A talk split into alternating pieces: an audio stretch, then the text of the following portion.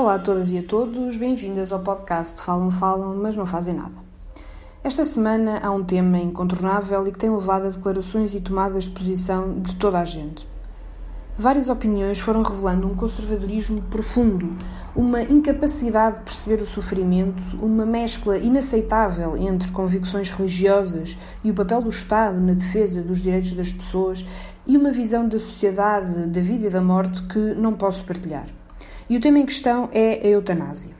Em primeiro lugar, este debate não é novo e tem uma história. Não só em Portugal, mas em vários países europeus e no mundo.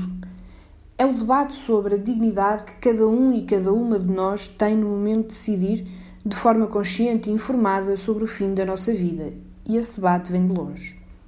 Não estamos a falar, como alguns apregoam, de ajudar a morrer pessoas que não estejam conscientes ou que ainda não tenham hipótese de sobrevivência do ponto de vista clínico Falamos de algo tão simples quanto permitir que uma pessoa que está perante um sofrimento absolutamente intolerável e tem uma doença fatal possa pedir ajuda ao seu médico sem que este vá preso. Em segundo lugar, não se trata de impor uma opção ou uma decisão.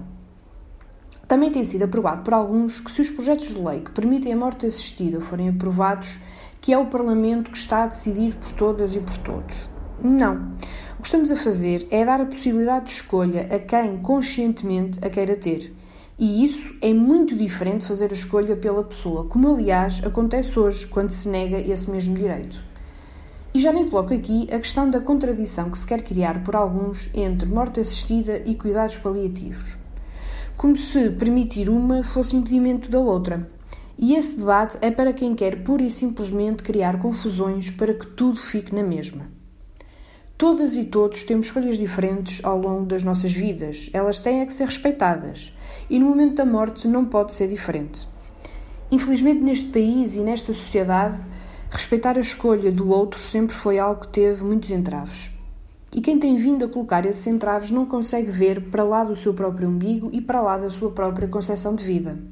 E à custa desse egoísmo, foram-se perpetuando situações de sofrimento e discriminação inaceitáveis. Com a votação de hoje no Parlamento e com a aprovação destes projetos de lei, podemos finalmente dar um primeiro passo muito importante para a liberdade de decidirmos sobre a nossa vida com dignidade e com respeito.